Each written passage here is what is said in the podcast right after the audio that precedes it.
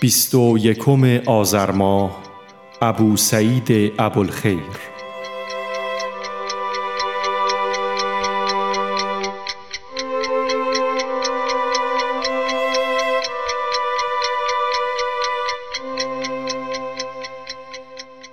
ابو سعید فضل الله ابن احمد ابن محمد ابن ابراهیم میهنی مشهور به شیخ ابو سعید ابوالخیر از عارفان بزرگ و مشهور پایانی صده چهارم و اوایل صده پنجم هجری در روز شنبه 21 آذر سال 346 هجری در کشور تاجیکستان امروزی متولد شد.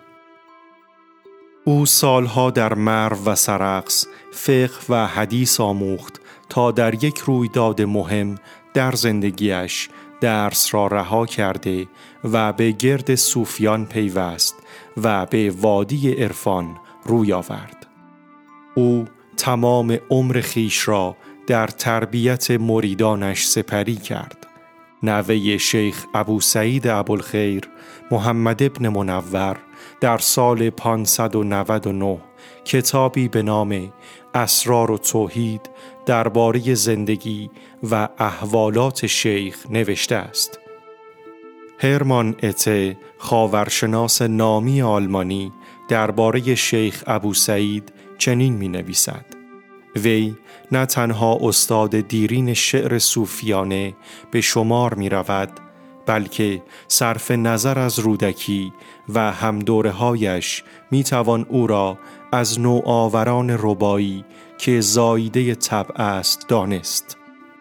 ابو سعید در فرهنگ مشرق زمین شبیه سقرات است گرچه عملا در گردآوری معارف صوفیه اثر جداگانهی به جای نگذاشته با این وجود در همه جا نام و سخن او هست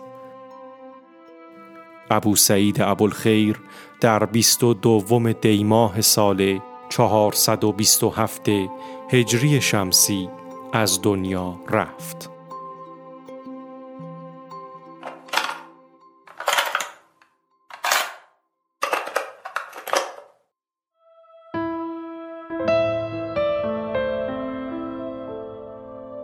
گفتم چشمم. گفت به راهش میدار. گفتم جگرم. گفت پراهش میدار. گفتم که دلم. گفت چه داری در دل؟ گفتم غم تو. گفت نگاهش میدار.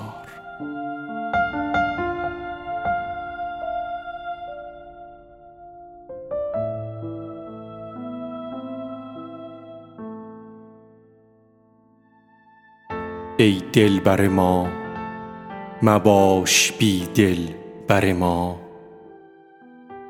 یک دل بر ما به که دو صد دل بر ما.